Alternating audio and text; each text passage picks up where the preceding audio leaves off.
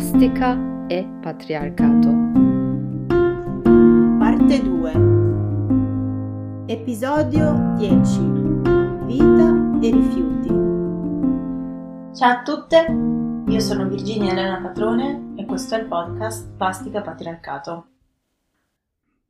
In questo capitolo parlo della storia dei rifiuti, di, della mentalità che causa i rifiuti e della questione del riciclo, cioè quali sono i materiali che sono riciclati, come alcune considerazioni appunto sull'idea del riciclo.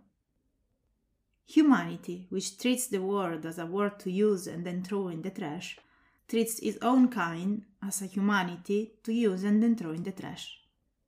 Questa è una citazione di Gunther Anders dal libro The Obsolescence of Man, Volume 2 on the destruction of life in the epoch of the Third Industrial Revolution. La traduzione è la seguente. L'umanità che tratta il mondo come un mondo usa e getta, finisce col trattare anche se stessa come un'umanità da usare e buttar via. I rifiuti e il concetto che la parola rifiuti sottende non sono sempre esistiti, ma questo concetto è nato a un certo punto della nostra storia. In natura non esiste qualcosa che può essere definito solo un rifiuto, poiché i meccanismi naturali sono ciclici. Quindi quello che può essere in un primo momento considerato lo scarto di un ciclo primario viene poi reintegrato in un nuovo ciclo come materia prima. Questo inoltre è lo stesso principio su cui si basa l'ideologia della Blue Economy, un metodo di produzione ispirato alla natura e di cui parleremo più avanti nel podcast. Facciamo un semplice esempio su cosa si intende per ciclicità della natura parlando di alberi. In autunno le piante entrano nel loro periodo di riposo e cominciano a perdere le foglie. Queste foglie cadute sono lo scarto del ciclo di produzione di clorofilla di quella primavera-estate. Ma, biodegradandosi nel terreno circostante all'albero, lo rendono più ricco, lo concimano in maniera naturale e preparano il terreno per la primavera seguente e per il ciclo di futura produzione. Quindi le foglie in poche settimane dalla loro caduta spariscono, cambiano forma e diventano cibo per il terreno e per l'intera pianta. L'idea di rifiuto fine a se stesso, ovvero di uno scarto che non viene reintegrato in nessun ciclo di produzione futura, è qualcosa che l'uomo ha creato con il suo stile di vita, eppure oggi in pochi riuscirebbero a immaginare di vivere senza produrre spazzatura o di vivere in una casa dove non esista qualcosa di simile a un cestino dell'immondizia. Produciamo così tanti rifiuti che secondo la Banca Mondiale risulta che al mondo la produzione pro capite media di spazzatura è di 0,74 kg al giorno, laddove la quantità di spazzatura prodotta dai paesi più ricchi è nettamente superiore rispetto a quella prodotta dai paesi più poveri, questo significa che in alcuni paesi si producono giornalmente, ad esempio, più di 3 kg di spazzatura pro capite, mentre in altre pochi centinaia di grammi. Per esempio, la quantità di rifiuti urbani pro capite varia da 0,5 kg giornalieri prodotti in India alla media di più di un chilo prodotto giornaliero da, dai cittadini del Canada. E in generale i paesi industrializzati creano più della metà della spazzatura mondiale. Breve storia dei rifiuti. Quando l'Homo sapiens era cacciatore e raccoglitore, aveva pochissimi beni, poiché se li doveva caricare e trasportare sulle spalle nei suoi continui spostamenti. Possedeva quindi, al contrario delle persone dell'era moderna, un numero limitato di manufatti che utilizzava principalmente per cacciare e per coprirsi. I soli rifiuti che produceva erano gli stessi che un animale di qualsiasi altra specie avrebbe prodotto vivendo nella natura, oltre che i resti della lavorazione per la creazione di oggetti che erano comunque fatti di materiali organici, quali pelle, ossa, legno o inorganici come la pietra, ed erano quindi rifiuti facilmente e naturalmente reintegrabili in altri cicli naturali e che quindi non costituivano un problema. Per via della sua vita nomade, l'uomo cacciatore e raccoglitore non aveva la necessità di accumulare i suoi scarti in un solo luogo, per questo i suoi rifiuti non costituivano un problema a cui doveva rivolgere l'attenzione. Le prime difficoltà che gli esseri umani hanno dovuto fronteggiare con i rifiuti è stato quando da cacciatore raccoglitore siamo diventati gradualmente agricoltori sedentari, per cui gli scarti che producevamo non potevano essere abbandonati ogni volta in posti diversi, come accadeva per gruppi nomadi, ed era quindi inevitabile che si accumulassero nelle zone abitate o nelle loro vicinanze, creando diversi problemi tra cui cattivi odori, oltre che perfetti focolai per la propagazione delle varie malattie che hanno caratterizzato la vita urbana per moltissimi secoli. In Italia settentrionale, ad esempio, è solo intorno all'anno 1000 che si cominciano a prendere diversi provvedimenti per migliorare le condizioni igieniche delle, della vita urbana, come la strana ordinanza, strana per noi oggi, che autorizzava il lancio di orinali solo a determinate ore della notte, preannunciato da grida, oppure l'obbligo di tenere puliti alcuni punti fondamentali della città come chiese, mercati, canali e pozzi ma è con la rivoluzione industriale che si hanno i primi profondi cambiamenti nell'organizzazione di città europee. Londra, ad esempio, nel 1800 divenne velocemente una metropoli la cui situazione igienico-sanitaria era diventata assai precaria con l'esplosione delle fabbriche che avevano causato un velocissimo incremento della popolazione urbana. La sanità pubblica fu quindi messa a dura prova per via di frequenti epidemie come quella di colera.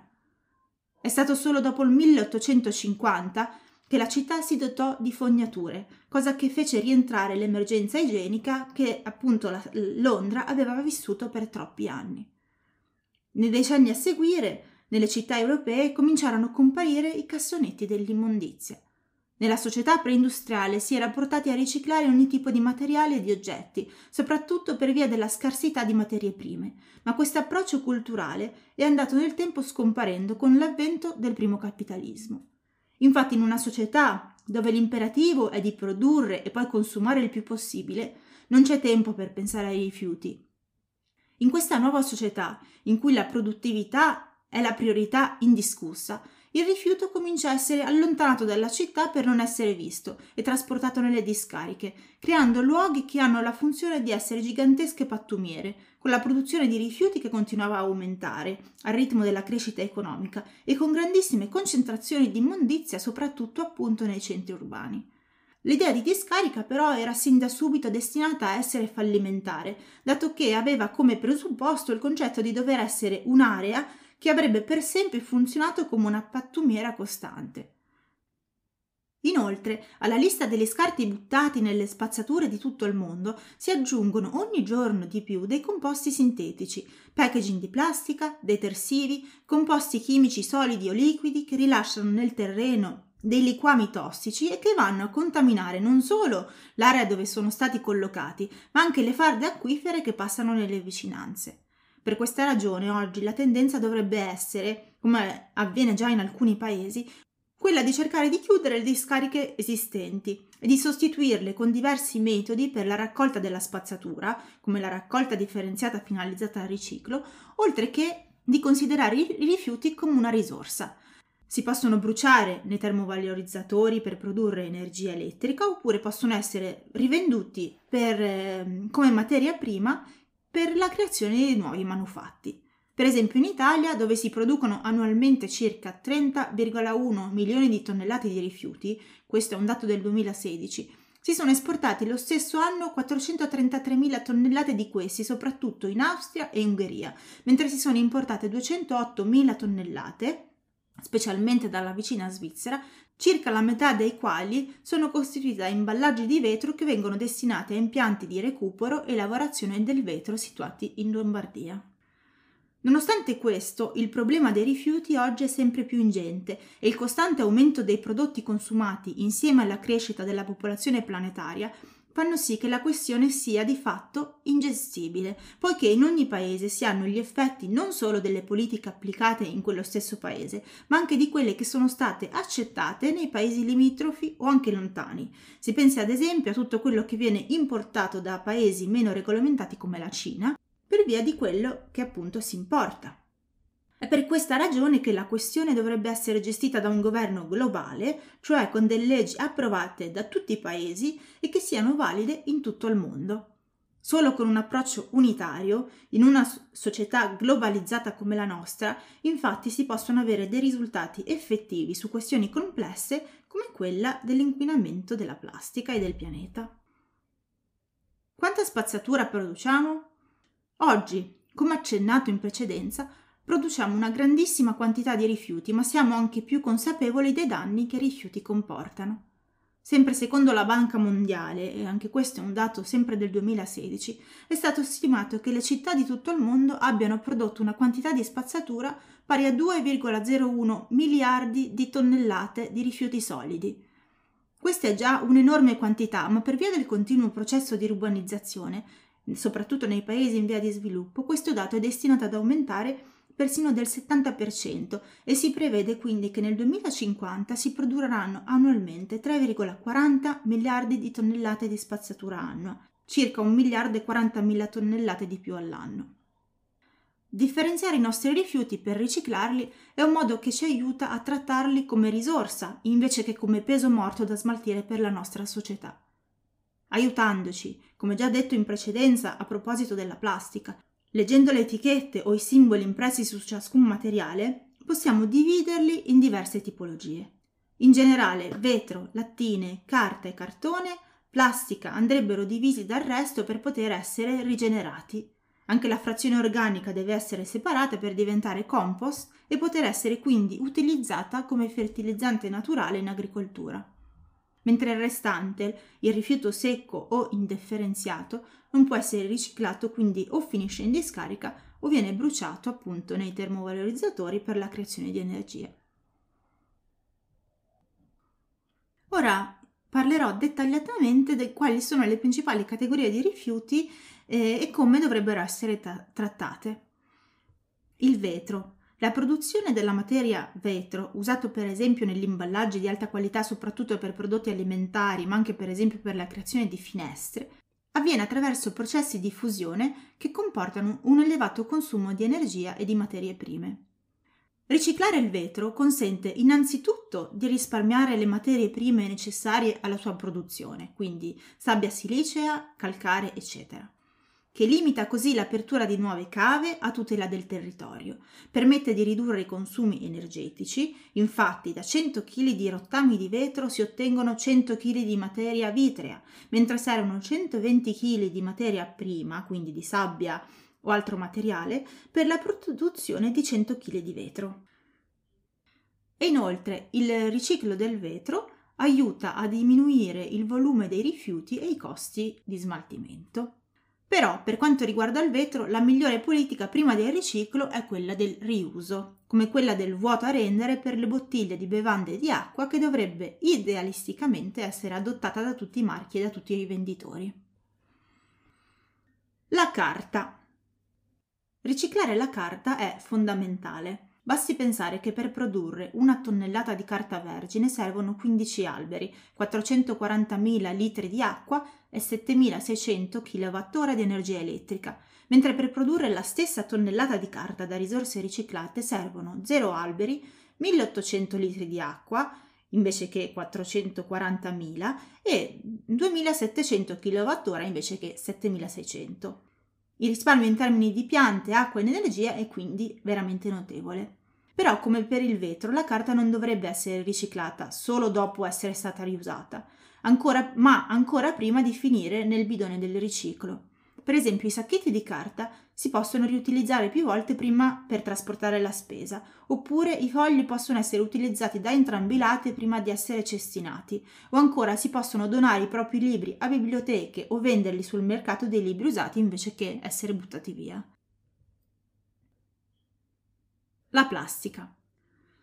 Anche la plastica di cui abbiamo ampiamente già parlato deve naturalmente essere riciclata. Anzi, è uno dei materiali cui si deve porre maggiore attenzione per il suo alto potenziale inquinante e dannoso. Il primo passo per il riciclo di questa materia è quello di separarlo a casa dal resto dei rifiuti. Quando la plastica viene raccolta dagli appositi cassonetti, viene portata in un centro di smistamento e viene suddivisa tra le diverse tipologie, che vengono suddivise a loro volta grazie ad un sistema di riconoscimento del peso specifico oppure per via di uno smistamento a raggi X. I diversi tipi di plastica, una volta divisi, vengono lavati e fatti in scaglie, che poi sono riutilizzate per la creazione di nuovi manufatti. Inoltre, avendo la plastica un alto potere calorifico, può essere bruciata nel termovalorizzatore, con buoni risultati energetici. Per esempio, una bottiglia di plastica di circa 50 grammi, quando viene bruciata nel termovalorizzatore, può creare l'energia necessaria per tenere accesa una lampadina di 60 watt per un'ora.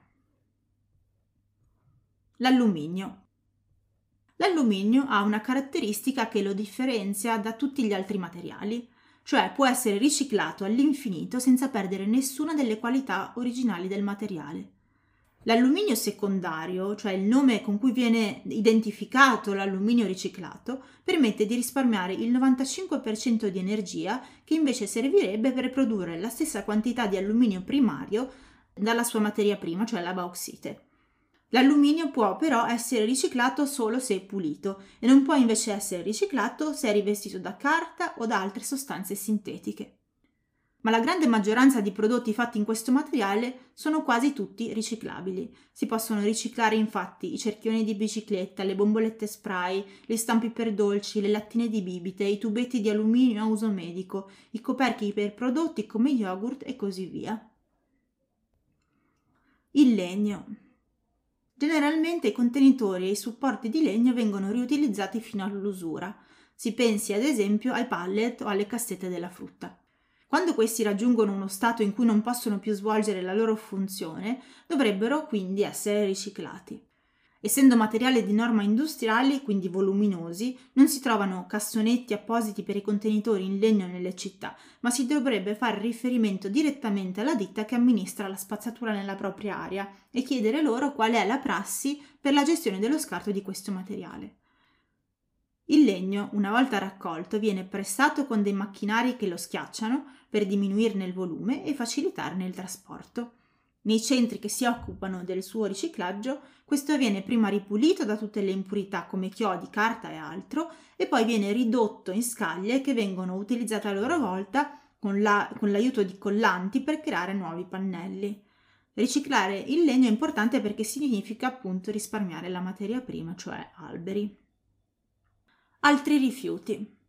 I restanti rifiuti sono quelli considerati pericolosi, ovvero quelle tipologie che se riposte in maniera erronea o buttate nell'ambiente rilasciano sostanze tossiche e inquinanti. Tra questi figurano le pile, le vernici e gli smacchiatori, gli insetticidi e i fertilizzanti, ma anche le pile dell'automobile, gli oli minerali, i medicinali scaduti, il toner della stampante, solo per nominarne alcuni. Per tutti questi prodotti si dovrebbe avere una cura particolare nel momento in cui si devono cestinare e attenersi alle regole dettate dal comune di appartenenza.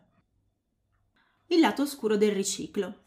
Sebbene le discariche non possono essere considerate una risoluzione idonea al problema dei rifiuti, anche il riciclo non è la soluzione perfetta, ma è solo quello che può essere considerato per ora il minore dei mali. Infatti, nonostante in molti paesi i movimenti ambientalisti abbiano sin dalla loro nascita collegato l'idea di riciclo con quella di sostenibilità ambientale, come ad esempio il movimento ambientalista eh, degli anni Ottanta negli Stati Uniti, a un certo punto il riciclo dei rifiuti ha sviluppato alcuni aspetti negativi, per cui oggi non può essere più guardato come la soluzione ideale al problema dei rifiuti, ma come una scelta obbligatoria in mancanza di altre alternative. La prima ragione che sostiene questa tesi è che promuovendo l'idea di riciclo, di materiale riciclabile o di prodotti creati da materia riciclata, si incentivi indirettamente il consumo, poiché questa idea fa sì che non si creino sensi di colpa nei consumatori per la quantità di prodotti acquistati e cestinati e la conseguente spazzatura prodotta. Spesso la crescita della percentuale di rifiuti che hanno preso la via del riciclo sono accompagnate da numeri che indicano anche la crescita dei consumi. Inoltre, non tutto quello che è riciclabile, cioè non tutto quello che può essere riciclato, viene effettivamente riciclato. Genericamente più del 50% di materiali riciclabili non sono poi riciclati, prendendo quindi la via della discarica o dell'inceneritore o peggio si disperdono nell'ambiente. Secondo uno studio dell'Economist, sul totale di plastica prodotta tra il 1950 e il 2015, ovvero su 8,3 miliardi di tonnellate, solo 0,5 miliardi di tonnellate sono state effettivamente riciclate, cioè quello che rappresenta lo 0,6% sul totale. Questo avviene per diversi motivi. In primo luogo per via di un modo inadeguato di gestire i rifiuti urbani da parte delle compagnie o dei comuni che ne hanno in mano la gestione, oppure per via di un, un inadeguato comportamento da parte dei cittadini. Ma queste non sono le sole ragioni. Ci sono infatti dei materiali che seppur riciclabili e raccolti correttamente non vengono in realtà riciclati. Uno di questi è il PVC. Questo è un materiale plastico di fatto riciclabile ma la maggior parte degli impianti di riciclaggio non lo accetta perché quando viene sciolto sviluppa delle macchie marroni che creano dei problemi per il riutilizzo. Allo stesso modo, le cosiddette bioplastiche sono difficili da riciclare poiché non possono essere trattate assieme alle plastiche usuali e contemporaneamente non esistono in commercio quantità sufficienti a giustificare la costruzione di impianti volti al loro riciclo. Quindi anche queste finiscono poi nel gruppo dei rifiuti indifferenziati. In secondo luogo, le condizioni di lavoro negli impianti di smistamento e riciclo sono in alcuni paesi non idonee, cioè non sono buone per i lavoratori. Le persone che trattano i rifiuti finiscono per essere coloro che non, non hanno le credenziali per chiedere un lavoro di, in condizioni dignitose. Non si tratta solo di un impiego duro e caratterizzato da condizioni igieniche spesso insufficienti, ma anche non adeguatamente retribuito, oltre che pericoloso per via dei macchinari che sono utilizzati in questi impianti che spesso mancano di salvavita. Quindi il riciclo, nonostante sia per molti versi uno dei modi migliori di trattare i rifiuti rispetto alla discarica, non è la soluzione perfetta, ma una via che deve essere percorsa laddove non esistano soluzioni differenti. L'alternativa migliore è sempre quella di ridurre il consumo di quello che acquistiamo e di riutilizzare ciò che può essere riutilizzato prima di essere buttato via. Ridurre e riusare sono gli unici modi che abbiamo di diminuire davvero il nostro impatto ambientale, riducendo il quantitativo di spazzatura da noi prodotta. Prossimo episodio parlerò dei paradossi dell'ambientalismo. Grazie per l'ascolto, alla prossima puntata.